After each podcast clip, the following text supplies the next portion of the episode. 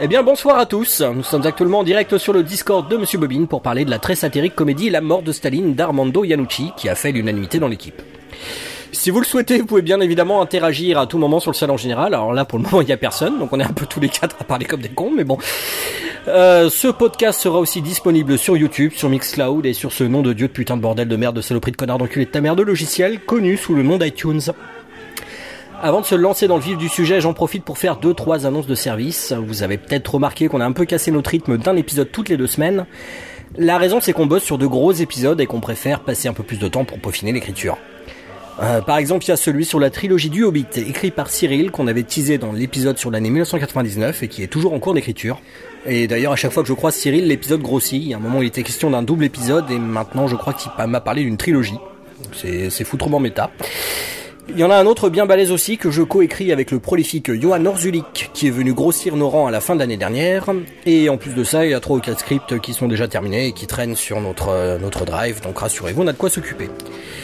Euh, sinon, certains se sont plaints de la qualité de mon micro lors de notre précédent live consacré à Ready Player One. Euh, donc c'est vrai que c'était bien dégueu, donc je pense avoir un petit peu résolu le problème. Je me suis plongé dans la plomberie, j'ai trouvé un moyen d'avoir un son pas trop dégueu, alors c'est sûr que c'est pas encore un podcast en Dolby Atmos, mais bon, ça devrait quand même aller. On a aussi essayé de résoudre les problèmes de lag de Discord qui sont extrêmement casse-couilles, donc je sais pas, on va voir si le son est plus stable ce soir. Et si jamais il y a des ingé parmi vous, bah je dis pas non à quelques conseils pour améliorer le bousin.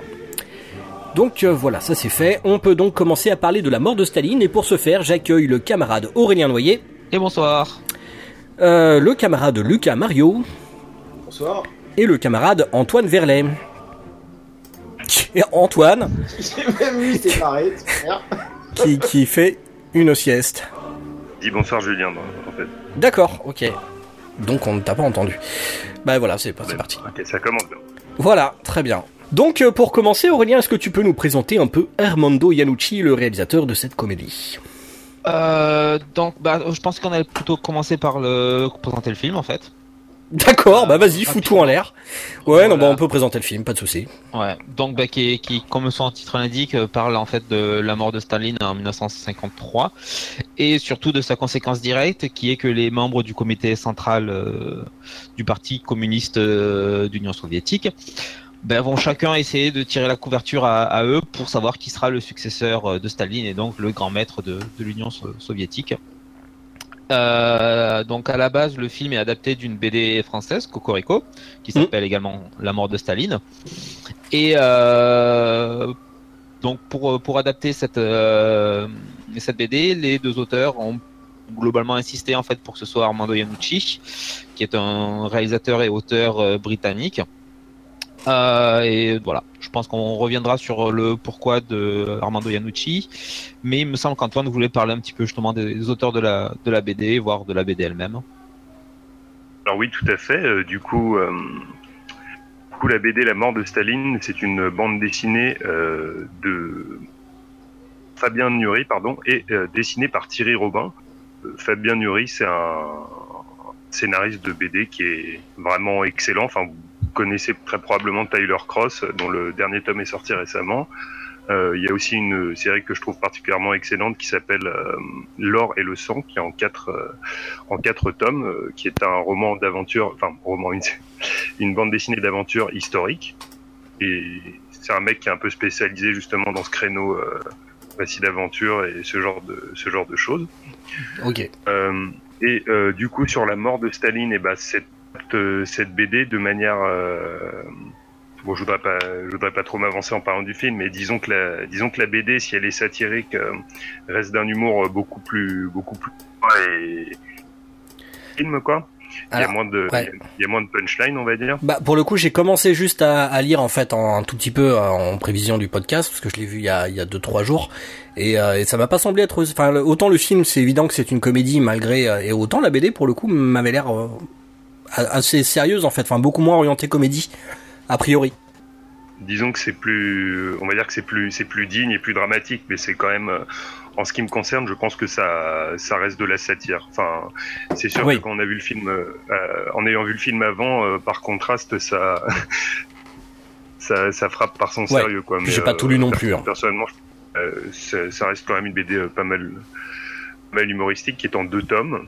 S'il y avait autre, il y a une autre inspiration, mais je souhaitais en parler, euh, je souhaitais en parler après. Enfin, Lucas, tu veux nous dire ce que t'as pensé, toi, du coup, un peu du film ou... Euh, oui, bah alors moi j'ai pas lu la BD, euh, je connaissais plus ou moins, enfin j'avais euh, plus ou moins entendu parler de ce qui s'était passé euh, en vrai. Mhm. D'ailleurs euh, le film respecte pas exactement la chronologie, normalement ça se passe sur un temps un peu plus long en fait entre le début et la résolution. Alors ça, pour le coup, le film, euh, c'est même dans la BD, c'est clairement dit que c'est une fiction qui s'inspire de faits réels, mais qui dramatise énormément aussi. Oui, oui, voilà. Bah, après, c'est assez intéressant parce que euh, il y a quelques éléments euh, réels qui sont, euh, euh, par exemple, est-ce qu'on spoil ou est-ce qu'on spoil pas? Oh bah, on est entre nous, on peut spoiler, hein, de toute façon. Bon, quand euh, à, à l'exécution de, de Beria, par Mhm. exemple, on le voit qui commence à, qui craque complètement, il commence à supplier, etc. En fait, Beria, il n'a pas été exécuté, enfin, il a été exécuté comme ça d'une balle à la tête, mais ça s'est passé sur un temps plus long. Il y a eu un faux procès, ce genre de choses. Hmm. Et on a des lettres de lui sur la fin où on le voit qu'il perd de sa superbe, il commence à supplier, à être vraiment. Et ça, c'est ramené en une scène. dans Oui. le film, En un, en un ou deux dialogues. Et je trouvais ça assez intéressant, cette façon dont euh, ça dialogue entre la, entre guillemets, la réalité historique et la réalité fictionnelle. Hmm. Voilà, c'était- j'ai trouvé ça pas mal. Après, le film en lui-même, euh, c'est, il, est, il est magnifique, quoi. Mm. C'est, c'est, c'est, c'est du, c'est du petit lait, c'est, c'est de la performance d'acteur pur. Il y a un côté thé- très théâtral, d'ailleurs, bah, je crois que c'est Beria, c'est un acteur shakespearien. Qui a pas, celui qui joue Beria, j'ai pas les noms des, de cet acteur en tête. Simon Russell Bill, Oui, effectivement, c'est un acteur, euh, un acteur de théâtre à la base. Voilà. Et qui, qui est, il est excellent. Qui, est, qui est vraiment, il est glaçant, il arrive à faire passer. euh, Alors pour resituer, D'un euh, ouais. certain côté, voilà, c'est le chef des, des services secrets staliniens. Donc c'est quelqu'un qui euh, c'est un peu l'équivalent du chef de la Gestapo version nazie, tu vois. Exécute. Mais il arrive à passer d'un côté débonnaire, presque sympathique, à quelqu'un de parfaitement glaçant, euh, limite psychopathe, quoi. C'est c'est ce qui rend le personnage vraiment plus glaçant. Enfin, dès le début, tu le vois en train de de déconner avec ses potes, euh, enfin avec ses potes du, euh, du bureau. D'ailleurs, la, la scène n'est pas dans le dans la BD. Le repas avec Staline. Et, euh, et voilà, le mec après il, il, il- sort du repas, puis il va exécuter deux trois mecs, il va discuter avec euh, avec ses lieutenants. Euh, là, l'autre, je l'ai, euh, quelle suceuse celle-là en parlant des gens qu'il a qu'il a torturé, violé, tout ça. Et là t'es ok, ok, ce sont des gens sympathiques. Donc oui, le le, le qui ouais. Vas-y euh, Antoine. Je trouve que euh, voilà, c'est euh, j'ai bien aimé. En fait, le, ce côté théâtral, c'est vraiment une certaine note d'intention, je pense, vu que le, le film s'ouvre dans un. Alors, en l'occurrence, c'est une pièce de musique, mais euh, s'ouvre dans un, dans un théâtre. Enfin, Hmm. je pense que c'est vraiment une volonté du film d'avoir ce côté. On met les acteurs en avant. La, la mise en scène est vraiment bien foutue, il y a une jolie photo et tout. Mais c'est vraiment avant tout un film d'acteurs, quoi.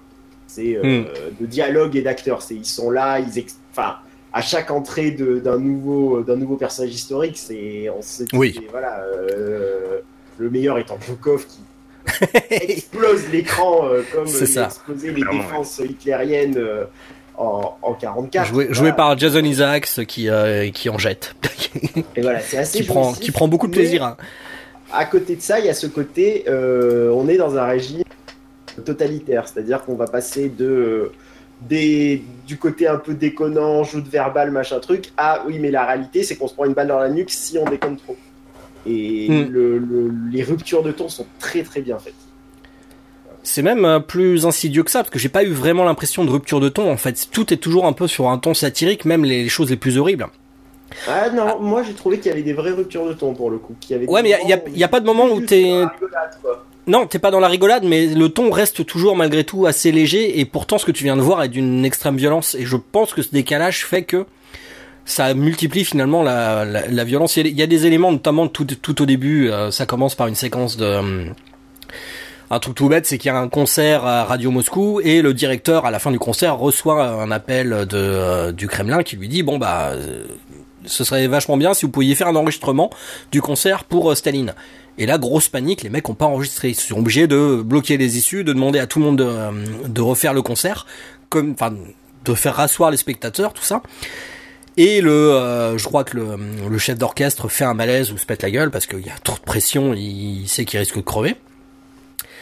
Donc ils vont devoir aller en chercher un pendant des purges. On voit des euh, dans l'immeuble d'un autre chef d'orchestre, on voit plein de gens se faire arrêter comme ça. Ils vont soit se faire déporter, soit se faire tirer une balle, euh, enfin dans, la nuque. Et euh, la première chose que le, chef d'orchestre se dit, il dit à sa femme, dis-leur tout ce que tu veux. euh, Enfin voilà, il, il se, il se croit condamné en fait. Il croit qu'il va au goulag. Donc c'est pareil, c'est des petites touches comme ça où t'as des choses très très dramatiques. Puis en fait, on lui ouvre la porte et euh, s'il vous plaît, monsieur, suivez-moi. Et puis en fait, c'est quelqu'un de très civil. Pendant ce temps-là, on voit tout le monde se faire arrêter autour. Et voilà, il y a toujours cette espèce de décalage un petit peu, enfin qui humoristique, enfin qui est écrit de façon humoristique, mais qui est vraiment glaçant en fait, tellement la situation est absurde. Ça m'a presque. Ça- f- Ouais, vas-y euh, Antoine. C'est pour ça que j'ai pas un sentiment de rupture de ton justement, mais euh, non plus. puisqu'il y a une dualité, il y a une dualité permanente dans chaque situation où, euh, tout, tout pourrait être horrible et, euh, Hmm. et, et drôle en même temps quoi. Bah, il y a un, petit côté Terry Gilliam à la Brésil, tu vois. Petit côté Bah, Brésil c'est- dans, dans la fin où euh, c'est le, le régime est complètement absurde, mais en même temps euh, le, le régime bah, va oui, te balancer des horreurs, des, des- enfin torture, tue, mutile, viol et euh, voilà. ouais, ça existe principalement dans le personnage de Beria parce que c'est, enfin, c'est physiquement un personnage qui est, euh, qui est un peu cartoonesque quoi. Hmm. Au final, bah, qui peut, qui peut du coup sembler sympathique par moment euh, sous cet angle-là, mais Ah, euh, on il l'est rarement hein, quand même. Oui, non, non, enfin sympathique. Bon, euh, C'est vraiment le, le, le personnage est vraiment monstrueux en fait. je sais pas je sais pas si sympathique est le mot, Hmm. mais euh, ouais. Ah, Je pense plus au personnage de Khrouchtchev qui lui attire un peu la sympathie et qui pour le coup, euh, enfin le film est très ambivalent là-dessus, volontairement d'ailleurs. le personnage principal du film, Khrouchtchev. Voilà, euh, c'est donc joué par Steve Buscemi qui est le, au début est un petit rigolo, euh, enfin qui passe son temps à faire des blagues, euh, enfin et qui note en fait les blagues. Oui, c'est ça, c'est un petit rigolo. mais Ouais, qui- mais il joue un rôle. qui- voilà, qui joue aux échecs, quoi. Ouais, mais ça aussi c'est quasiment méta parce que tous les acteurs finalement jouent le rôle de de leur personnage, qui jouent eux-mêmes un rôle, qui surjouent même d'ailleurs, qui surjouent la tristesse quand Staline est mort et euh, Et oui, Ah. c'est- génial cette scène. T'as une espèce de surenchère dans tous les acteurs, qui, enfin tous les personnages euh, qui essayent de trouver une expression plus déconfite que le, que le précédent. Quoi. Et comme Staline, en fait, euh, c'est euh, pissé dessus, donc il y a une grosse tache de pisse sur le tapis, et donc à chaque fois qu'il. Et à côté de ça, il y a, il- ce qui est, il y a ce décalage avec le personnage de, euh, de Molotov, donc le ministre des Affaires Ah, putain. étrangères qui est joué par Michael brillant. qui pour le coup est sincèrement un, un fan de Staline et, et qui n'a jamais en fait cette espèce de duplicité contre tous les autres qui essaient en fait de manigancer pour atteindre le pouvoir et lui est convaincu Oui. en fait de que l'Union soviétique c'est le meilleur des régimes, que Staline est un grand homme, Et que Et sa qui femme était mais- une traîtresse aussi. que sa femme était- qui a été arrêtée sous l'ordre de, de Staline est vraiment une traîtresse et, euh, et qu'elle méritait d'aller d'aller au goulag. Et, Mm. et, et disons qu'en fait ça, ça fait partie du euh, des qualités du film aussi d'av- d'avoir en fait cette espèce euh, de personnage au milieu qui te fait te rendre compte de ce que peut faire un régime totalitaire à, à sa population parce que lui c'est clairement on va dire la, la population qui a complètement avalé la propagande Ah, il est complètement qui- aliéné. hein. et, et voilà, et qui ça. est dans cette espèce de, euh, bah de, de, de double, double pensée euh, orwellienne en permanence et qui est toujours prêt à, à se dire que Staline a fait des erreurs, mais il avait toujours raison. Et ce qui est rigolo, c'est qu'il incarne lui aussi finalement cette espèce de, euh, de comment, de, euh, de duplicité, parce que finalement, quand, quand il fait voter un moment, il, dit, oui, on pourrait, on pourrait voter pour ça, mais finalement, et du coup, ils savent plus, au bout d'un moment, ils savent plus pourquoi, pourquoi ils votent, en fait. C'est vrai qu'il les induit complètement en erreur, tout en étant finalement, en essayant de trouver la ligne du parti. Mais c'est c'est- Il est c'est toujours vraiment- très sincère, quoi. Donc, euh, Voilà. Mm. pour moi, c'est un peu justement l'illustration de ce que de ce qu'Anna Arendt appellera l'homo soviéticus. C'est un homme qui est complètement, euh, enfin, qui est qui est complètement formaté euh, par le par le totalitarisme et euh, dont dont l'identité personnelle se confond avec celle de l'idéologie et du régime, quoi. Sauf que comme il n'y a plus d'idéologie, même le personnage, même lui, commence à, à plus savoir à quel, à quoi se raccrocher, Et- quoi. C'est ça, c'est ce qui, est- c'est justement ce qui en fait un personnage tellement absurde parce que le, parce que le régime tel qu'il est présenté dans le film et, et euh, montre, euh, montre très vite ses limites et son absurdité et, euh, et justement, enfin, les, les seuls qui réussissent, c'est ceux qui réussissent à, ceux qui réussissent à être plus cyniques et, c'est les arrivistes qui, qui, qui comprennent plus rien, quoi. et d'ailleurs c'est amusant parce que lui c'est le, c'est le seul à être véritablement sincère et dès le début on nous annonce que Staline l'a mis sur une liste. Oui, c'était le, Qui de, oui, qui, il aurait dû être arrêté et probablement exécuté euh, sous ordre de Staline si euh, Staline n'était pas tombé euh, dans, dans, dans le coma. Et... Hmm. Est-ce qu'il Ouais. serait pas temps de, de raconter la première blague soviétique pour- de la soirée? Est-ce que c'est vraiment obligé? Non, non, mais si, elle, est bien celle-là, elle est bien. Donc c'est Staline qui est, qui est au Politburo Et euh, donc les membres s'empressent de lui demander quelle politique mener. Bon, répond Staline, il faut fusiller la moitié du gouvernement et peindre le mausolée de Lénine en vert. Pourquoi en vert demande quelqu'un. Je savais bien qu'il y ait sur le premier point, il n'y aurait pas de question. Okay. Alors, le black, vraiment pendant l'Union soviétique. oui, oui, non, mais c'est. Merci, bah, Justement, il y a quelque chose, euh, il y a quelque chose qui est dans la BD qui n'a pas été gardé dans le film, c'est qu'il y a des, il y a, il y a ce genre de blagues que les gens se racontent justement dans, dans la BD. Euh, bah, après, dans le film, justement, ils n'ont pas eu besoin de les mettre parce que chaque situation et chaque, euh, chaque réplique est, est une blague en puissance, quoi. Donc, euh, donc ils n'ont pas eu besoin de, de surenchérir là-dessus, mais euh, mais voilà, enfin c'est c'est quelque chose qui a effectivement dans la dans la BD. Bon, et si tu nous parlais un peu du réalisateur. Ouais. Bah oui. Euh, oui. donc c'est ça. Donc comme je disais un, peu avant, en fait, euh, Armando Iannucci, qui est un auteur et réalisateur britannique, euh, avait été expressément demandé par les, auteurs de la BD pour, réaliser cette adaptation, et sachant que étant était à l'époque en train de travailler sur la quatrième saison de VIP, il leur a demandé d'attendre, ce que les auteurs ont accepté. Et donc Yanucci s'est mis au film après avoir fini, après avoir quitté VIP. Mais à la base, donc, euh, c'est un, surtout un présentateur euh, britannique qui a commencé sa carrière dans les années 90 euh, en écrivant des petites, des petites émissions de, de radio ou en, en en présentant. Et une de ses premières créations, ça a été le, personnage de Ian Partridge, Alan Partridge, pardon, incarné par, par Steve Coogan, qui est devenu avec le temps une espèce de, personnage culte au Royaume-Uni, une espèce de présentateur de de radio euh, relativement euh, crétin et bof et très imbu de sa personne et parfait pour la, personnalité de, de Steve, Coogan. Ouais. Et euh, donc ça c'était dans les, dans les années 90 où le, Yanucci a commencé à se faire connaître avec ça. Et puis ça a été surtout en milieu des années 2000 où il a commencé à développer une série qui s'appelle The Thick of It, ce qu'on pourrait traduire par le feu de l'action qui euh, suit euh, les euh, qui suit le quotidien en fait d'un faux ministère britannique. Donc où on suit en parallèle les fonctionnaires qui y travaillent, le ministre qui est bien souvent incompétent et essaie de se débrouiller plus ou moins comme il peut face face à une presse et à une opinion publique qui ne sont pas forcément favorables. Et c'est au cours de cette, c'est lors de cette série que Yanucci va créer le personnage de Malcolm Tucker, qui est incarné par euh, Peter Capaldi, qui est euh, le directeur de la communication. Voilà, euh, ancien Doctor Who maintenant. Oui, ancien Doctor Who. Qui, dans Malcolm Tucker, qui est le directeur de, la communication du gouvernement, ce qui dans les faits en fait est fait de lui la personne qui va voir tout le monde hein, pour leur dire quoi dire, quoi faire, comment se comporter. C'est le spin doctor du, du gouvernement britannique et donc c'est une espèce de d'ogre tyrannique qui peut débarquer chez n'importe quel ministre à n'importe quel moment et le pourrir d'insultes comme rarement en fait euh, des personnes de son rang là ont été ont été insultées. Comme son docteur ou en fait? Euh, puissance 1000. ok. Ah, tu m'intéresses. Un peu moins PG que le docteur Who. Les, insultes de, de, Malcolm, de Malcolm Tucker, c'est du petit lait pour, pour n'importe qui qui veut écrire des insultes. Enfin, je veux dire, mis à part euh, Audiard à son plus haut niveau, je, je vois pas grand équivalent en France, quoi. Euh, en plus, Audiard n'avait pas d'acteur qui parlait avec un accent écossais, quoi. Donc, euh, ouais. c'est pas faux. je pense que ça joue énormément. Hmm. Hmm. Et Dans la mort de Stein, pardon, excuse-moi.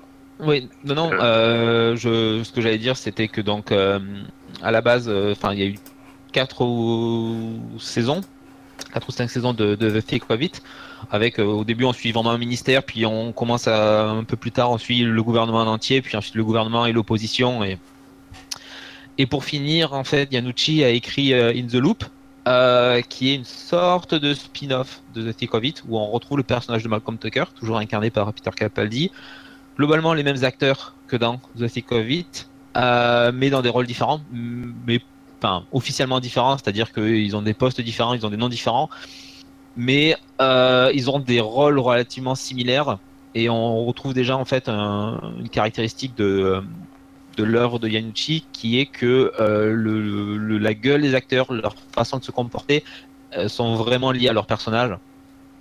Et permet permet comme ça en fait à, Yanucci d'avoir un côté à la fois assez écrit sur sur ce qui va se passer, mais de laisser ses acteurs improviser une fois qu'ils sont accaparés leur personnage et de vraiment les. Enfin, Lucas parlait d'un film d'acteur pour pour la mort de Staline, mais ça s'applique aussi à, The Thick of It ou à, ou In the Loop où où tu sens vraiment qu'Yanucci a laissé ses, acteurs s'imprégner de, de, leur personnage et leur laisse relativement euh, pas mal de, liberté si, si on a envie de rajouter une réplique et pourquoi pas et si à la fin elle est bonne euh, quitte à ce hmm. qui est du, de, parfois de la cacophonie ça rajoute au réalisme en fait des situations et alors en fait, j'ajoute juste qu'entre temps, il a fait, enfin, il a créé VIP, qui est une sorte de transposition euh, de The Sick of It aux États-Unis.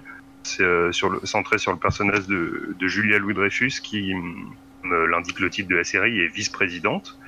T'as pas de personnage euh, qui soit l'équivalent de Malcolm Tucker vraiment, mais euh, il y, en a un, je sais plus son nom, mais il est assez, il est assez secondaire. C'est un, c'est un député qui passe tout le temps pour, euh, qui passe régulièrement pour pourrir d'insulter les gens. T'as l'équivalent de ça avec le personnage de Jukov qui est joué par Jason Isaacs dans, dans, la, mort de Staline. Qui euh, justement une espèce de une espèce de mal alpha qui euh, enfin dès, dès, le premier plan qu'il euh, qu'il présente on le voit justement entrer dans une pièce comme tu tu enfin tu vois le mec qui s'impose oui bah, il est au ralenti, il est bardé de médailles, ça brille. oui. ce moment où il enlève, hein, parce que tous les personnages sont présentés par une petite séquence au ralenti avec leur nom. Euh, qui représente un petit peu le personnage et quand du coup comment Isaac arrive à l'écran il enlève sa veste au ralenti, donc vraiment c'est euh, sur son torse on voit toutes ces médailles qui euh, qui qui rebondissent et là on dit oh là là et donc effectivement il a ce rôle de mal alpha. Avec sa, sa, balafre en plus. Ouais. Sachant qu'après le, personnage de Malcolm Tucker est, est, moins dans le va dire la, la, le fait de s'imposer physiquement, t'as plus l'impression en fait d'un roquet qui qui à force en fait de, de violence verbale se met à faire peur parce que Enfin, Peter Capaldi, bah, c'est Peter Capaldi. Il, hein. il, est pas impressionnant physiquement, hmm. mais au bout d'un moment, en fait, quand il commence à faire son regard de toi, t'es mort demain et tu vas te, et tu vas passer dans, une, euh, dans un broyeur à viande, même si physiquement il n'en impose pas. Ouais, au bout d'un moment, ça commence à faire peur. Genre, genre, quand ça fait 30, 40, 50 secondes, une minute euh, que tu te fais avoir d'insultes face à un mec qui a un regard de tueur, tu commences à te demander si c'est vrai ou pas. C'est les fameux sourcils de combat, quoi, euh, comme dans Doctor Who. Hein. Ouais, c'est ça, mais, mais en pire, quoi. C'est mais en pire.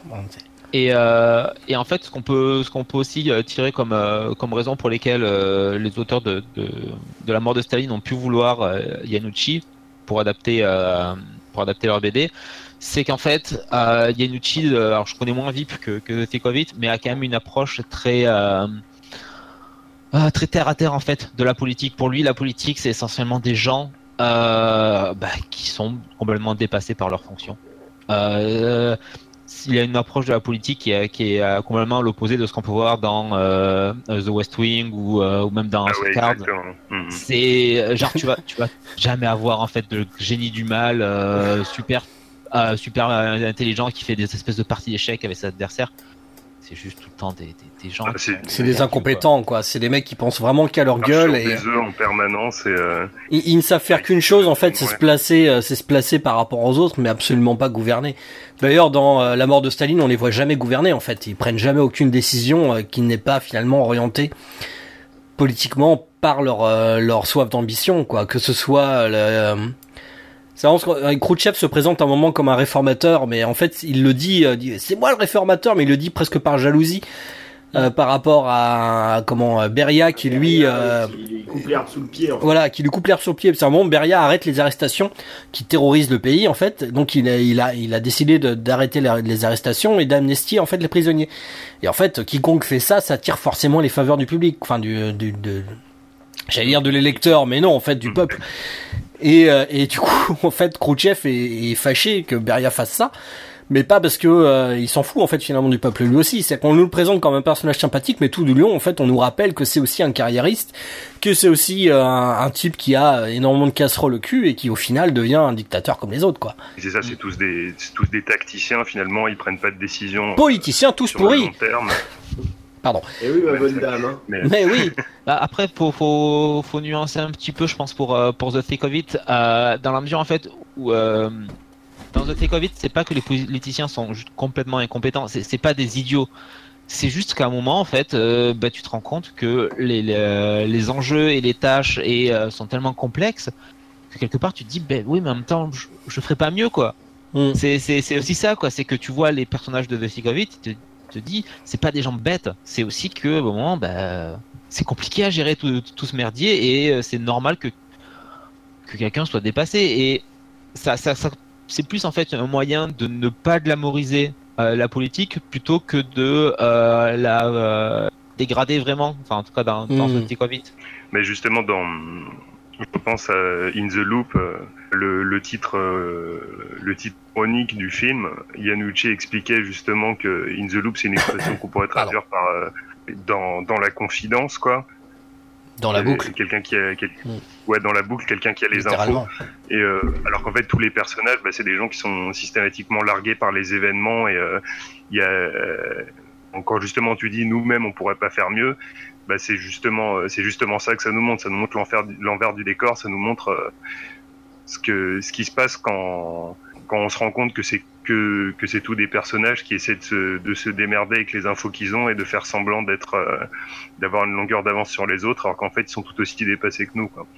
Et justement bah on retrouve très bien on retrouve très bien ça dans dans la mort de Staline et je pense à cette scène où il y a il y a Beria parce que Beria a chopé des euh, a, chopé des dossiers dans la chambre de Staline euh, mm. puisque c'est le, le premier à l'avoir découvert quand quand il s'est quand il est tombé en coma après, euh, il, va menacer tous les, il va menacer tous les autres membres. Euh, ah, ils se regardent tous et euh, ils sont tous absolument, absolument dépassés par la, par la situation. Et c'est une manière de voir la politique qui est très, qui est très proche de ces autres séries, quoi. Hmm. Oui, mais c'est ça qui est, je pense, intéressant vis-à-vis de bah, globalement de, de, l'ensemble de, de, sa carrière, de sa façon de, de voir la politique. C'est aussi de montrer comment en dehors en fait de, de la représentation classique des, des séries politiques, comme, je parlais tout à l'heure de euh, The West Wing ou, euh, ou House of Cards, où tu as des personnages qui sont quasiment omniscients. la meilleure actuellement, excuse-moi, mais c'est quand même euh, comment Designated, euh, Designated Survivor avec Kiefer Sutherland, qui est une espèce de version de 24 heures chrono, mais avec Jack Bauer dans le rôle du président. C'est absolument génial. En, enfin là pour le coup au second degré évidemment, mais c'est vraiment extraordinaire. Voilà, excuse-moi. Euh, non, ce que, ce que je voulais dire, c'est que souvent, en fait, ça vient aussi en fait de l'écriture euh, des séries politiques, où tu dois avoir en fait une intrigue qui se suit très linéairement, et donc tous les personnages doivent être plus ou moins au courant de ce qui se passe, et donc les personnages s'expliquent quasiment constamment ce qui se passe pour aussi l'expliquer au public et donc tout le monde est au courant de à peu près tout et euh, d'où cette espèce de partie d'échec euh, et de hmm. où tout le monde sait ce que fait les autres. Or, je pense que Yanucci, donc qui, euh, qui notamment sur le Covid, c'était euh, avait, demandé euh, à des, on va dire du personnel politique en fait de, de, de le conseiller sur certains certains aspects de l'écriture. Je pense que c'est vraiment un point sur lequel il, insiste beaucoup, le fait que bah, non, les, les, politiques ne savent pas à tout moment ce que font et ce que savent leurs amis, leurs ennemis, leurs opposants et que donc en fait c'est ouais des gens qui se débattent un peu dans chaque fois dans, leur bulle euh, et ce qui pour le coup donne en fait des situations très drôles parce que euh, à, partir de là tu, vas pouvoir laisser tes acteurs euh, improviser et jouer sur bah, les réactions quand ils vont apprendre quelque chose qu'ils savaient pas mais qu'ils vont apprendre par un personnage au détour d'une phrase et ça va complètement bousiller ce, ce qu'ils pensaient ou dans la mort de Staline, c'est même carrément, euh, ça donne des situations carrément cartoonesques parce qu'on les voit carrément faire des courses. Euh, il y a des moments où ils sont en train de comploter dans une espèce de forêt à un moment et euh, il y a la fille de Staline qui arrive. Et en fait, tous les personnages veulent s'attirer des faveurs. Donc il y a deux clans. Il y en a un monté par Beria qui est en train de comploter avec avec un autre membre du du bah, Politburo. Avec le successeur officiel de. Oui, voilà. Enfin, celui qui fait l'intérim. Joué par Jeffrey Tambor, qui est, qui est extraordinaire aussi. Hein. Qui est absolument magique. Hilarant là-dedans. Type qui ne comprend rien. Enfin, il comprend rien à ce qu'il fout là. Euh, deux heures de retard sur tout le monde. Il est extrêmement drôle. Et euh, du coup. Euh, il, a toujours l'air, euh, il, est, toujours l'air vraiment euh, très mou dans la manière dont il parle et. On a l'impression qu'il est toujours très en retard sur, sur les autres. Quoi. Et du coup, dans cette forêt, t'as aussi, mince, comment il s'appelle Steve Buscemi, donc euh, Khrouchtchev, qui est en train de comploter aussi en train de se dire ah il veut il veut le pouvoir. Enfin donc tout le long tout le long du film c'est ces deux c'est Beria et Khrouchtchev qui se tirent vraiment la bourre. Et à un moment ils vont voir la voiture arriver de la fille de Staline, ils vont tous les deux courir mais littéralement faire la course en fait. Et il y a pas mal de scènes comme ça, on les voit même en bagnole, toujours avec vouloir être les premiers derrière le, le convoi de euh, funéraire euh, avec euh, avec Staline, où on les voit tous courir dans leur bagnole pour finalement arriver le premier. La scène de la, voiture est très drôle, filmé du dessus, où on voit les manœuvres pour arriver à être premier, c'est extrêmement drôle. Il y a plein de petits moments comme ça où vraiment on plonge totalement dans l'absurde, on est du, dans mm. Monty Python. Et la scène qui suit juste après cette scène, par contre, elle est mais absolument elle, ça commence presque en, en comédie musicale, c'est-à-dire il vide l'appartement de Staline, oui. enfin la, la doucha de Staline. Tacha, ouais. Petit à petit, on, Tacha. Et petit à petit, on se rend compte qu'il vide pas que les meubles, il vide aussi les gens, quoi. Encore une fois, Lucas parlait de rupture de ton, mais ça reste quand même toujours sur un ton très satirique. Ah ouais, parce euh. qu'en plus, genre, il y a le, le, dernier coup de feu qui, bah, qui sert vraiment de, de point final à cette séquence. Oui, qui est, qui est, euh, extrêmement, qui est très drôle, mais enfin, qui est drôle. Ouais, t'as un point de vue du camion qui part et tu, du coup tu vois les deux. Euh, tu vois les, les, deux officiers du NKVD qui On voit un camion en fait avec des, euh, des, des gens des, du, du petit personnel qui part et tu supposes qu'ils vont au goulag. Donc la caméra suit le camion et tu vois les deux officiers en fait qui les ont euh, qui les ont enfermés, qui se tiennent en disant voilà le travail est bien fait. Mm. L'un des officiers sort son flingue et tire dans la tête de l'autre en fait. Et je dis bah voilà quoi. Et juste avant, tu avais la, petite euh, bonne qui doit avoir 15 ans, qui est à côté de Beria, et tu vois Beria oh, qui regarde. De toute façon, c'est. Mais qui est mise dans sa voiture par qui déjà? Enfin, en tout cas, elle est, c'est, un cadeau à Beria qui est une ordure. D'ailleurs, enfin, pareil, on spoil encore une fois. De toute façon, il y, a personne nous écoute là, qu'on peut spoiler. Euh, bonjour à Majorton et Spike, hein, qui sont les deux seules personnes à nous écouter ce soir. Coucou. Coucou le podcast après. C'est ça. Et en fait, c'est... Euh, euh, Qu'est-ce que je disais? Oui, du coup, à la toute fin, ils accusent Beria d'avoir violé, d'avoir même violé des gamines de 7 ans. Ils sont oh, c'est une honte Alors que les mecs, le, enfin, ils lui offrent littéralement des meufs en cadeau, quoi, tout le long du film. Donc c'est, c'est vraiment une espèce d'hypocrisie comme ça qui est à la fois traitée sur un ton très comique, mais qui, c'est horrible en fait. C'est vraiment des monstres. C'est ça, je trouve. Enfin, j'aime justement, j'aime beaucoup cette scène du, du procès avec des gros guillemets de Beria parce que elle est, elle est vraiment extrêmement sombre. à, la, fois, il y a un côté cathartique parce que t'es genre, bah, ça a été un sombre connard du début à la fin. T'es, es content de le voir tomber, t'es content que les autres réussissent, mm. mais en même temps, bah, t'as, as aussi limite pitié pour lui parce qu'il y a énormément de, il y a énormément d'hypocrisie dans, dans les accusations qu'ils font et choses comme ça. Tout est, tout est prétexte finalement et euh, il me semble que c'est un plan assez long d'ailleurs et c'est pas mal délayé quoi. Et euh, ça, j'avais, ça pour le coup, j'avais trouvé ça pas mal. Ouais, et puis après, il y a euh, quand, quand Beria se fait tuer. Euh, bon, je, je, pense que c'était un clin d'œil qui était peut-être pas très subtil quand euh, quand Khrouchtchev dit euh, I will bury you. Mm. Et justement la référence à la célèbre la célèbre phrase de Khrouchtchev qui disait Will bury you. Et, c'est un clin d'œil prémonitoire, on va dire. D'accord. Mais après, ce qui est ce qui m'a pas mal amusé dans dans la, dans la mort de Staline par rapport à fait d'avoir cette espèce de, de, faire le lien entre donc les, les offres précédentes de, de qui étaient pour le coup centrées sur on va dire la démocratie libérale puisque ça se passait dans les gouvernements britanniques euh, ou, euh, ou américains c'est de voir en fait euh, bah, les différences et les similitudes de, jouer là-dessus. Et typiquement le donc ce que ce que Julien, je crois que c'était Julien qui, qui l'évoquait.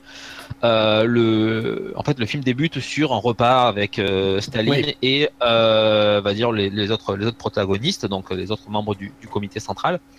Et euh, à un moment, euh, Khrouchtchev, à la fin du, du repas, explique à ses à un autre membre, je sais plus lequel, que en fait, dès qu'il rentre chez lui, même s'il est complètement torché, il hmm. raconte le repas à sa femme, qui note en fait toutes les blagues qu'il a faites et qui note la réaction de Staline pour savoir si Staline a ri ou pas. Et euh, donc du coup, si le lendemain il risque d'être en danger pour avoir dit tel truc, ou si tel truc a fait plaisir à Staline, donc il pourra le redire plus tard parce qu'il sait que ça fait rire Staline. Elle est, elle est vraiment très bien faite cette scène parce qu'en fait ça va vraiment. Euh, au tout début, t'as vraiment l'impression d'avoir sincèrement une bande de une bande de potes qui dirigent un pays c'est euh, c'est la fin de Ready Player One, tu vois, c'est les cinq mecs qui sont là, ouais, ça y est, on est on est les meilleurs potes du monde et on dirige l'Oasis. Et donc là, ils sont en train de, de déconner entre eux. Euh... Oui, désolé. bah quoi, ça se termine sur un gouvernement fasciste, non Ready Player One, excusez-moi. Pardon. Ça, ils ferment le goulag les mardis. Ils ferment le goulag. Euh, donc, on a, on a vraiment l'impression qu'ils sont sincèrement en train de s'amuser, qu'ils s'entendent tous très bien, et ils sont en train de parler à Staline presque d'égal à égal. Et donc, euh, la première impression qu'on a, sans même avoir leur nom, c'est-à-dire qu'ils sont présentés comme ça euh, sporadiquement en fait dans, la scène. Il y a Beria et Khrouchtchev, mais les autres, on ne sait pas vraiment encore qui, qui ils sont les uns par rapport aux autres. Et c'est au moment où ils vont sortir du repas, euh, quand ils disent au revoir notamment à Molotov, du coup, qui se donc joué par Michael Palin, euh, qui se barre et euh, il se retourne vers Beria, lui dit au revoir et il lui dit au revoir à jamais, un truc comme ça. euh, quand il est, parti au loin qu'il ne l'entend plus, les autres se retournent vers lui et il lui dit bah oui, il est sur une liste de, il est sur une liste, sur la dernière liste.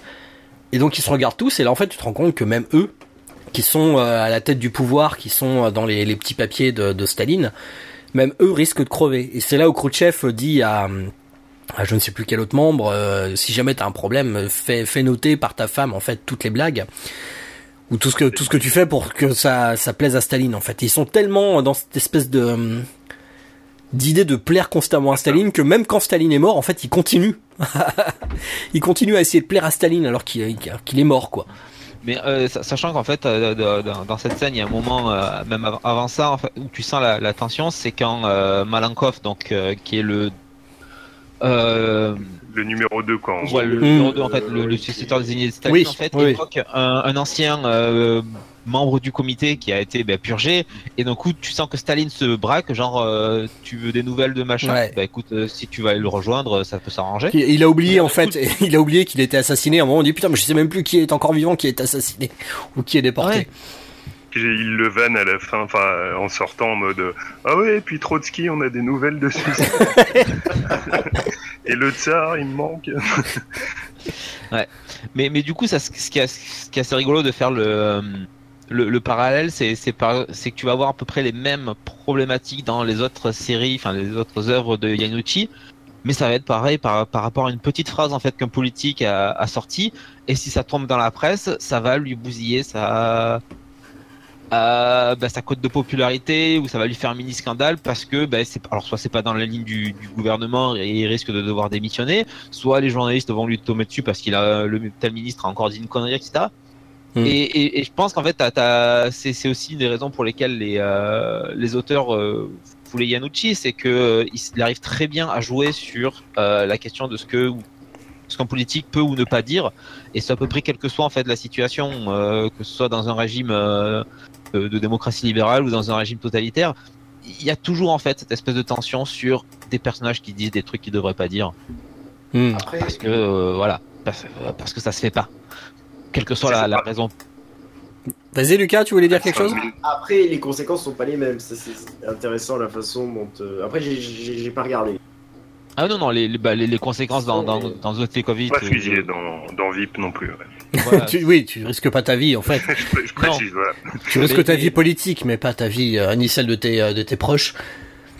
C'est ça que pour moi, la mort de Staline, c'est euh, c'est vraiment une allégorie quoi, qui est poussée à fond. euh, et le, le rapprochement est forcé par le fait qu'ils ont, qu'ils ont choisi des acteurs anglo-saxons et euh, ils leur font tout le temps faire des références. Enfin, culturellement, euh, ils citent tout le temps des acteurs euh, américains, ils- enfin anglo-saxons. Ils parlent de Judy Garland, Boris Karloff, euh, ils vont Abbott et Costello et trucs comme ça. Wayne. Il regarde un western de John Wayne. Ouais, il y a ça aussi quoi. Et, euh, pour moi justement, enfin même le côté, euh, même le côté film de pote au début, c'est, euh, c'est, justement pour euh, pour forcer le rapprochement quoi. Hmm.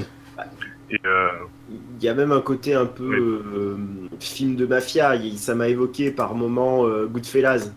Tu vois, quand ils sont encore, euh, quand tout va encore bien, tu vois, au début du film, pendant le Rise. C'est ça. Ah oui, c'est. En tout cas, le repas du début, il y a vraiment ce côté-là euh, entre Oui. mafieux qui. euh, côté mafia, enfin tout du long même, genre euh, ouais, que ouais. des règlements de compte, une espèce d'omerta et des trucs comme ça. Enfin, j'ai, pas vu ça comme ça, mais ouais. Il y a très peu de, de, de plans qui sont censés donner de l'empathie même pour le peuple en fait. C'est que euh, tout est vraiment extrêmement. On reste vraiment qu'avec ces personnages-là, qu'avec leur approche du pouvoir et euh, les rares fois où on voit le peuple euh, comment. C'est juste pour montrer les conséquences des décisions, mais finalement on a. Ouais, c'est ça.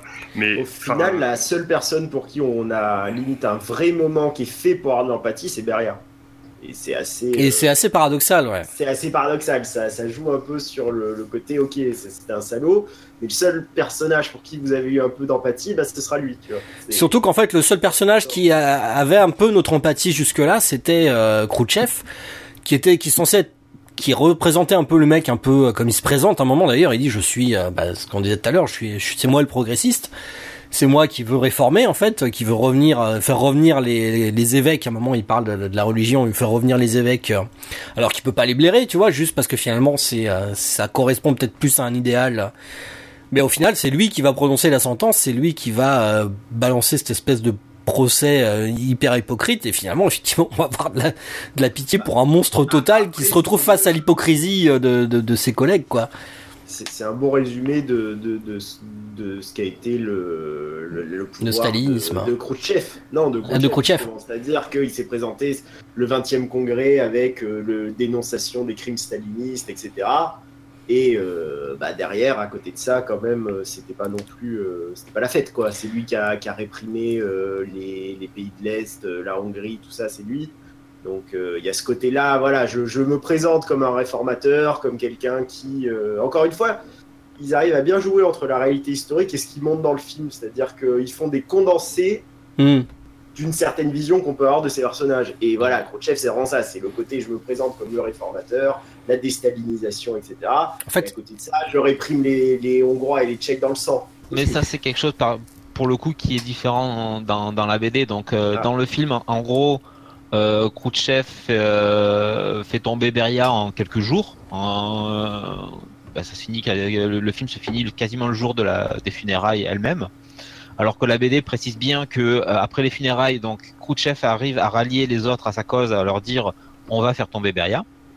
Hmm. Et à partir de là, il, la BD dit clairement que bah, il y a eu trois mois pendant lesquels euh, ces gens-là ont commencé à faire des listes de tous les supports euh, de, de, Beria, donc que ce soit les membres ah du NKVD ou de, de la bureaucratie soviétique, et que donc c'est trois mois plus tard, une fois qu'ils ont la liste de tout le monde, bah, qui dégomme Beria, et que derrière il y a une purge énorme pour euh, bah, vider euh, tous les soutiens de, de, de pour isoler Beria, quoi. quoi.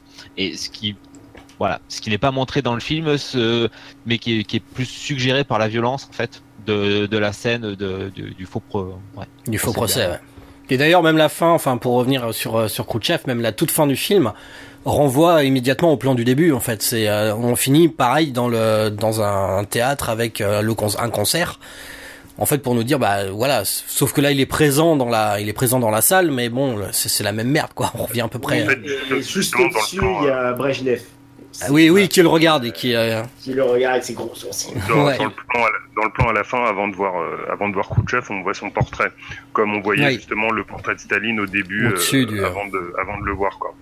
Donc c'est, ça montre bien, euh, que ce personnage qui jusqu'ici était, qu'on, effectivement le réformateur, qu'on voyait, on voyait avoir de l'empathie pour euh, Olga Kurilenko et des trucs comme ça. il avait aussi une certaine faiblesse et une certaine gaucherie qui le rendait, euh, qui le rendait assez sympathique, quoi. Bah, le fait que ce soit devenu un homme de pouvoir, finalement. Ça, ça, ça, détruit tout ça quoi. En plus effectivement mm. de l'hypocrisie qu'on avait vu pendant pendant le procès. Bah, après, euh, c'était euh, Khrouchtchev avec la réputation d'être un idiot. Euh, c'était ce qui se disait dans le peuple, quoi. C'était le, on le vannait sur le fait qu'il était complètement con. Bah, en même temps, c'est le rôle qui se donne au tout début du film. Hein. Il joue le, il joue le type complètement débile. D'ailleurs, même on voit Staline dire ah this guy, genre ah ce mec, il est, il est pas possible quoi. Parce qu'il passe son temps à faire des conneries, sauf qu'en fait, on voit que c'est un calcul même politique. C'est juste une manière de passer pour le petit rigolo pour éviter de, de finir au goulag lui aussi. Si je peux raconter encore une blague. Vas-y, allez. Elle est à propos pour le coup. C'est euh, dans la rue après la après l'arrivée au pouvoir de, de Khrouchtchev, il se dit euh, ah cet homme-là. Euh, enfin, j'ai un cousin qui avait dit que Staline était idiot et on l'a fusillé dans la nuit. Ah bah moi j'ai un cousin qui a dit que Khrouchtchev était idiot, il a pris 8 ans de prison parce qu'il a révélé un secret d'État. ah oui. Non, non, moi je, valide, j'aime bien. D'accord. Merci. Entendez bon public. Voilà. Voilà. Euh, mais après, euh, oui, euh, quelque chose que, que, je trouve aussi vachement bien foutu, que ce soit dans la mort de Staline ou dans The je connais moins, moins VIP, mais c'est la capacité de, de Yanucci à finalement faire très peu d'expositions telles qu'on l'écrirait dans un scénario classique et d'impliquer directement le spectateur dans une situation où au début tu es un peu largué parce que tu connais pas les personnages. Mm. Et c'est vraiment progressivement que tu, tu commences à uniquement avec les interactions entre les personnages et à la façon dont ils jouent et à la façon dont, euh, ils se, répondent que tu commences à voir se dégager les dynamiques de euh, qui fait quoi, qui euh, parce que typiquement des, gens comme donc Jeffrey Tambor qui, joue Malenkov, tu pourrais le, mettre en fait transposer en fait son rôle dans n'importe quel groupe social. Tu saurais que lui, voilà, c'est l'espèce le, de chiffre molle qui suit les autres et qui devrait pas avoir le pouvoir. Rien que physiquement, rien que sa mission, t'as pas besoin d'autre chose, quoi. Et, et je, je, trouve qu'en fait, je, je, pense que c'est une décision, euh, enfin, c'est presque une méthode en fait de, de la part de, de Yanucci de euh, s'appuyer sur vraiment le physique et le jeu des acteurs plus que sur leurs euh, leur paroles. C'est-à-dire que les paroles vont rajouter une couche d'information et surtout d'humour, mm. mais, mais de faire passer énormément d'informations par, euh, par les acteurs eux-mêmes. Et, euh, et, et, en quelque part, en, quand, quand, tu parles de, de politique, c'est aussi intéressant de ramener justement euh, un domaine où tu te dis théoriquement c'est les idées et les mots qui priment. Et en fait, euh, bah, sa vision à lui, manifestement, ouais, non, c'est les, les, les, corps, quoi. Ouais, c'est mmh. les corps qui, qui priment en, en politique et, et c'est pas les, c'est pas les mots. Corps en mouvement. J'allais le faire. Bah, c'est pour ça à la fois que je trouve le, que le casting assez malin justement. Euh, enfin ouais, tu disais Jeffrey Tambor qui euh, qu'on qu sent assez faible et à côté, toujours à côté de la situation et tout. Euh, pour venir à ce que j'estime être vraiment la limite du film, même si voilà quoi, il en, il empathie pas non plus trop. Mm. c'est que il y a beaucoup, comment dire, ça joue énormément sur bah, le physique des personnages, tout ça, mais euh, la mise en scène met pas forcément suffisamment les situations en valeur. Euh, justement, il y a des moments, euh, je trouve, de vision chorale et enfin, que, que soit dans que soit dans le conseil ou bien le moment où il porte le cadavre. Mm. je trouve que je trouve ça peut-être un peu brouillon et je trouve que ce soit dommage que le que ce soit pas que soit pas forcément optimisé par euh, par la mise en scène mais que ça ait plus enfin mais que ça a un peu trop l'air euh, que ça un peu trop l'air chaotique quoi. Puis le fait que ça que ça que ça change euh, un peu gratuitement de la caméra à de la caméra à l'épaule à des à des moments filmés au pied enfin ça fait pour le coup ça fait c'est le côté télévisuel qui ressort et je trouve que du coup, je trouve ça un peu dommage. Mais après, ça, ça gâche pas le plaisir, mais, mais voilà. Ça m'a pas tellement dérangé. Je sais pas. Enfin, après, je, je trouve que le montage rattrape pas mal de choses. Mais... mm -mm. T'as un montage quand même très très sec et, euh, et notamment même au tout début qui, euh, qui joue un peu, un, enfin, un, très équilibriste entre le, le, côté un peu dramatique des situations montrées et le, une, une, fausse légèreté en fait et euh, notamment dans le, au tout début l'espèce de montage avec les exécutions qui est quand même monté même sur une musique dramatique et mais qui, réussit à donner un rythme finalement à la, scène, un rythme qu'on ne devrait pas avoir en fait sur, des scènes aussi tragiques. T'as quand même une scène très très dynamique, on voit les gens se faire exécuter à la, euh, et, euh, et, ça donne un côté un peu... Euh, on reste sur une, tonalité toujours un peu satirique, comique, malgré ce qu'on voit à l'écran et malgré la violence de ce qu'on se prend dans la tronche quoi. Et je trouve que du coup c'était là pour le coup ça sauve un peu une mise en scène un peu impersonnelle mais j'ai pas non plus l'impression d'avoir du théâtre filmé. Hein. J'ai pas l'impression que tu peux avoir devant, je sais pas, les euh, les films, euh, mince comment il s'appelle, le réalisateur de, du dernier SOS Fantôme, où à un moment il pose la caméra, il laisse ses acteurs ou ses actrices euh, pendant. Paul ouais, voilà, Paul Feig. Enfin, ce mec-là, voilà, je, je, lui c'est vraiment même plus du théâtre filmé, quoi. C'est vraiment il a posé sa caméra. On va voir les acteurs qui vont faire de l'impro, qui savent pas quoi foutre pendant trois plombes, euh, sans aucune direction, puis pff, allez cut, ça y est, c'est bon, on va les peser. Et voilà. Non, là, j'ai j'ai pas eu cette impression là. Dire quelque chose euh, de pas bien quoi, mais bon. Ouais. Non mais après, euh, cela dit, le, le, le, style de Yanucci, ça serait justement de base à l'inverse total donc d'un Paul Feig puisque euh, The Thick of It, ça imite plus ou moins un, côté un peu un, un peu faux documentaire euh, et ça pourrait se reprocher, je sais pas, dans euh, dans The Office euh, version euh, version UK, donc avec euh, caméra à l'épaule, regard caméra. Sauf que dans The Covid, il n'y a pas les regard caméra, mais il y a quand même une caméra vraiment qui est un peu la bougeotte tout le temps. Mm. Donc ça serait. Mais mais tu sens quand même cette espèce de bon bah de toute façon le caméraman est... essaie de suivre les comédiens qui improvisent, quitte à ce que voilà l'image tremble ou soit pas toujours euh, soit pas toujours ouais, tout l'angle idéal pour mettre en valeur les, les, les comédiens. Mm. Ça c'est un peu euh, c'est un peu sa, sa limite je pense. Enfin c'est pas globalement un très un, un mét- grand metteur en scène. C'est un très bon directeur d'acteurs. Ça ça y a, y a Oui, ça c'est assez impressionnant. Euh, mais euh, voilà, je pense qu'effectivement, c'est c'est c'est ce qui l'intéresse, euh, la direct- c'est ce qui l'intéresse principalement, la direction d'acteur. Après, bon, bah, tu vois le résultat entre ce qu'il fait lui en tant que directeur d'acteur et ce que font de certains autres réalisateurs qui se prétendent être des, avant tout des directeurs d'acteurs. On peut voir même d'autres adaptations de BD françaises et voir ce que Pef a fait avec son Gaston. Ah, on l'a pas vu, euh, personne d'ici l'a vu. Personne, l'a- ça se trouve c'est bien et on ne le sait pas. Vous vous rendez compte Non, mais par contre, ce, que- ce que, ce que j'ai, ce que j'ai pas vu et ce que je, pour le coup, ça aurait été intéressant de comparer, c'était euh, par rapport à Quai d'Orsay. Puisque, bah, Hmm. Donc Quai d'Orsay qui est une BD française euh, qui relate en fait euh, le, euh, j'imagine plus ou moins fidèlement euh, le quotidien d'un euh, d'un aide de, de Dominique de Villepin euh, lorsqu'il était ministre des Affaires étrangères et notamment euh, lorsque la France euh, sous Chirac s'était opposée à la- à l'invasion de, de l'Irak. Il est nommé en fait dans la BD ou c'est euh, on Non, suppose Alors Oui. non, mais c'est c'est transparent quoi. D'accord. ouais. mais ça se voit, quoi. Il y a, il y a plein de caractéristiques. euh, C'est ouais. très français aussi de pas nommer les. euh, Enfin, je sais pas, il y avait le film de avec euh, Dupontel qui s'appelait Le Président où on savait pas du tout à quoi ça, ren- ça renvoyait. Voilà, alors que ouais, là c'était d'autant plus bizarre que, que en fait bon déjà t'as des physiquement c'était de Villepin. Puis bon après je veux dire quand il te fait le discours à l'ONU sur euh, la France qui est euh, un vieux pays d'un vieux continent Ouais. que c'est texto le discours de Villepin bon bah tu te sais mais mais pourquoi tu l'as pas appelé Villepin quoi? Alors je pense que c'est pour aussi pour se ménager une certaine marge de manœuvre et pour pas en fait prétendre prétendre que dire que c'était complètement euh, biographique, enfin autobiographique, Mm. et que c'était complètement la vérité de ce qui est vrai de ce qui s'était passé, de pour- voilà, d'avoir cette marge de manœuvre de, de fictionnel. Ça en France, c'était la conquête. Bon, au final, c'était tout pourri, mais moins, c'était- Oui, mais c'est pareil, c'était Sarkozy, mais qui était pas spécialement nommé non plus, tu vois. Enfin, Ah non, non, si, si, là, c'était clairement. euh, ouais. Euh, Clairement, ils Sarkozy, avaient pris euh, le ça coq pour faire Chirac. Enfin, voilà. Putain. voilà. Oh non. Mais Merde. du coup, euh, Quai d'Orsay, le film, personne l'a vu Non, non, non. Non. Ok. Il paraît que Euh, c'était assez je- pépère, quoi. Ouais, ça avait Bah. pas l'air non plus euh, particulièrement euh, mordant, quoi. Déjà, bon, bah tu Non. prends Thierry Lhermitte. Déjà, tu prends Mhm. Thierry Lhermitte dans un film, c'est que ça va pas être mordant.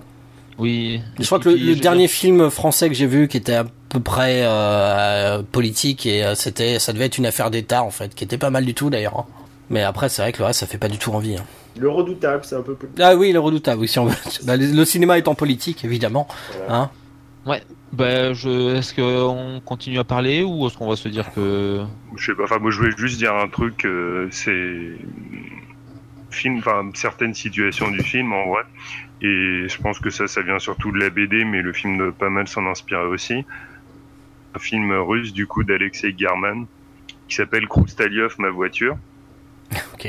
euh, qui date de, de, de 98 et euh, ma voiture justement c'est la dans la BD mais pas dans le film euh, enfin pas dans la mort de Staline du coup qui est euh, la première réplique de Beria quand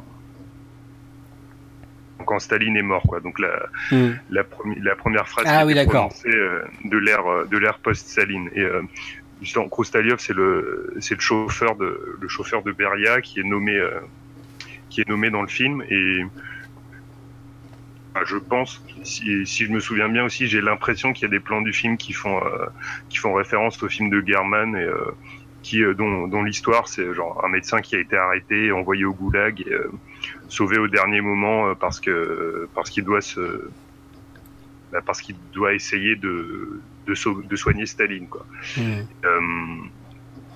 Voilà, enfin c'est c'est assez spé comme film mais bon faut, faut avoir le cœur bien accroché quoi et puis c'est un peu long mais voilà pour voir dans un dans un autre genre sur un même sujet euh, Ok. Mais il y a, il y a- oui, il y a ce genre de scène aussi. J'imagine que ça n'a pas l'air d'être une, une comédie, euh, ma, ma voiture.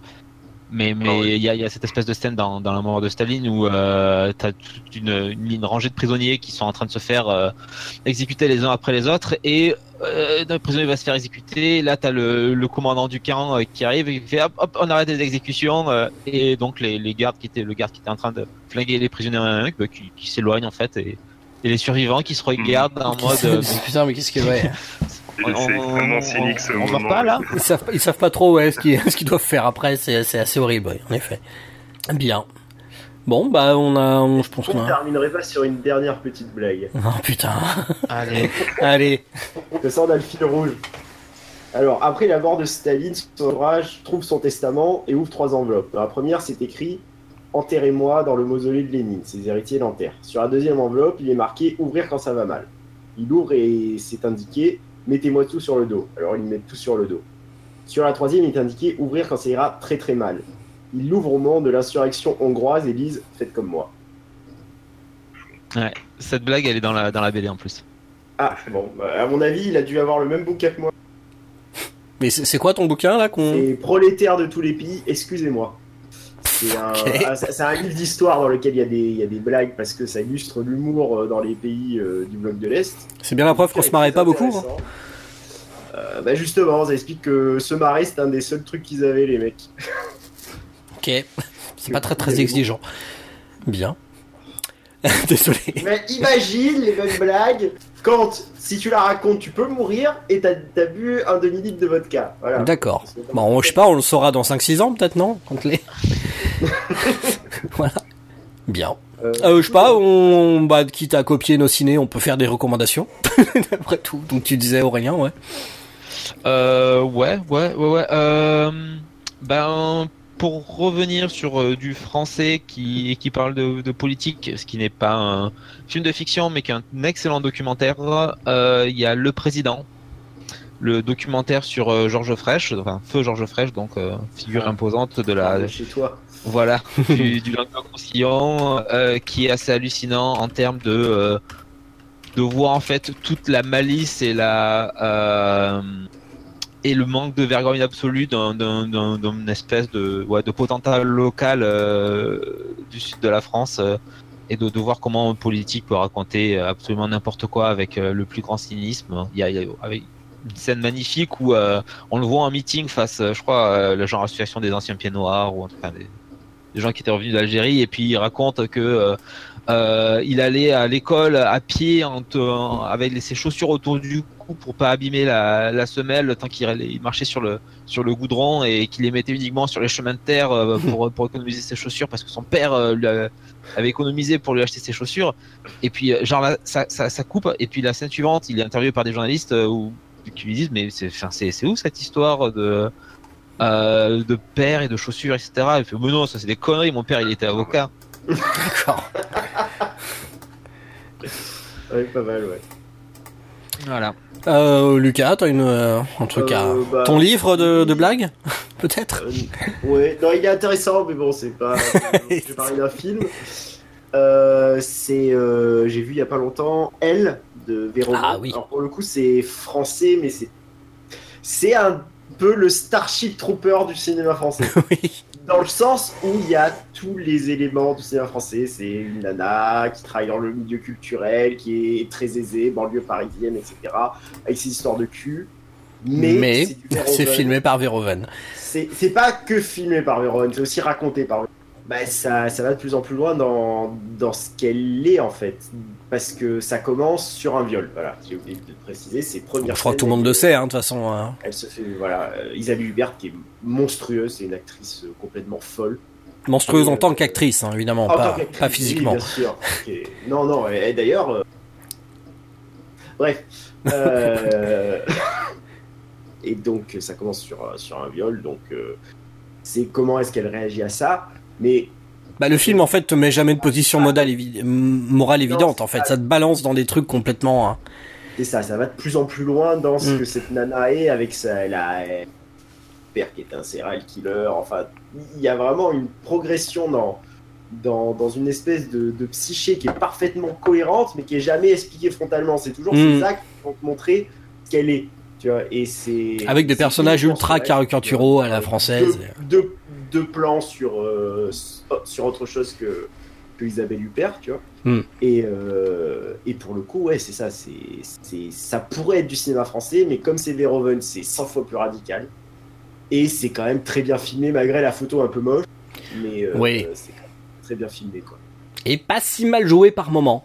C'est quand même très mal joué la plupart Non. du temps. hein. Mais- Mais Virginie Fira, euh, est plutôt, plutôt prometteuse. Ah, enfin, elle a- Moi, je sais pas, j'ai trouvé ça très bien joué comme film. Ouais, pas tout le temps. T'as pas, t'as pas que des mauvais acteurs, hein. t'as genre Ah, Charles Berling même, par euh, exemple, Charles Berling, oui. Bah et puis même comment il s'appelle euh, Lafitte. Lafitte, il est très bon. Hein. Il, il était aussi très bon dans le dans le Dupontel, mais euh, franchement, Au il- revoir là-haut, il... Au revoir là-haut, ouais. hein. ouais, je pense que c'est vraiment un très bon acteur. De la comédie française. Laurent Lafitte de la comédie française.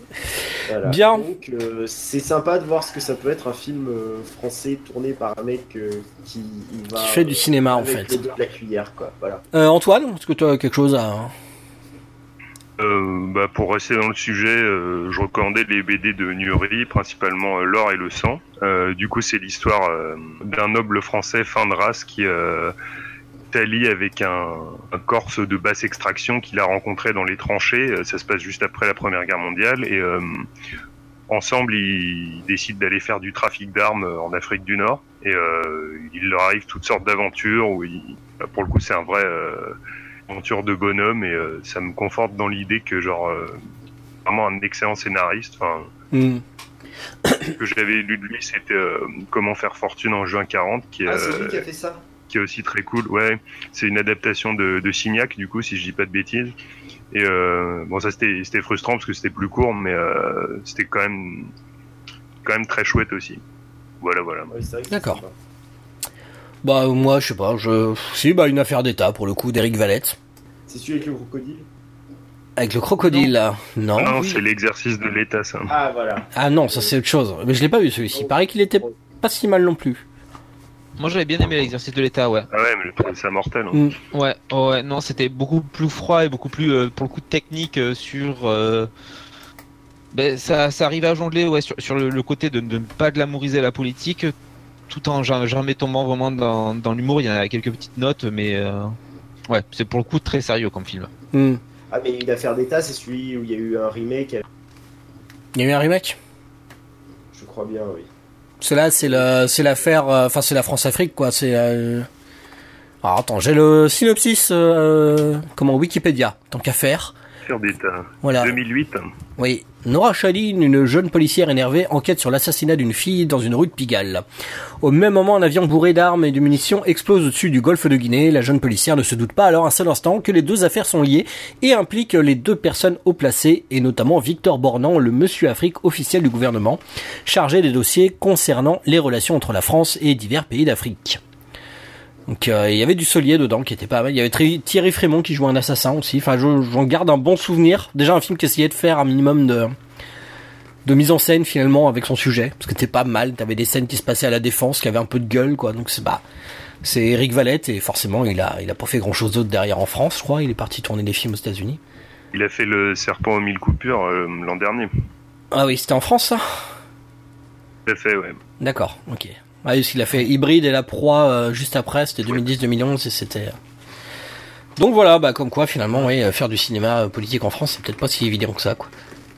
Mais Que donc, pourtant, là, on en parle beaucoup. regarder la, la- la carrière de, donc de, de Pierre Scholler qui avait réalisé l'exercice de, de De l'État. l'État pour le coup. Euh, Voilà. Et donc je découvre que euh, il va un film, il a un film qui sort en 2018 qui s'appelle Un peuple et son roi, donc il y a une fresque historique sur la Révolution française avec euh, Gaspard Ulliel, qui visiblement joue un quelqu'un du, du peuple. Mais donc ce qui est intéressant, c'est de voir le casting de des euh, figures célèbres. Donc il y a euh, Denis Lavant en Jean-Paul Marat, ok, très bien. Mhm. Laurent Lafitte en Louis XVI, ok, pourquoi pas. Et donc pour jouer Maximilien de Robespierre, on aura donc apparemment Louis Garrel. Oh bordel Ah, c'est bon ça Je, je, je découvre là, je suis, je suis un peu stupéfait. Et Lou Garrel est excellent en, en, comment, Godard. en Godard, hein, dans, dans le redoutable. Ah oui. Mais, Ouais, j'a- j'a- j'avoue, j'avoue mais que ça reste un rôle pareil, très, très Pas le choix qu'il m'aurait. euh, Garrel, pour, pour, pour jouer le, le mec quand même qui, qui s'impose pendant la terreur. Bien, bon, bah écoutez, euh, voilà, je pense qu'on a. Bon, bah, merci Thomas. Merci à notre seul éditeur pour, euh, pour cette soirée live, Major Tom. Nous te remercions d'avoir été notre seul public. Euh, J'espère que vous serez un petit peu plus nombreux sur sur YouTube, voilà, euh, sur Mixcloud et sur iTunes, que je déteste profondément, mais euh, le, le, podcast sera disponible sur iTunes et tout simplement aussi en MP3. La mort de Staline tant qu'il est encore en salle. Et allez voir la mort de Staline parce que c'est rigolo et que c'est terrifiant à la fois et que c'est bien. Voilà, bien. Eh ben bonne soirée. Bonne, bonne soirée, soirée à tout le monde, ouais.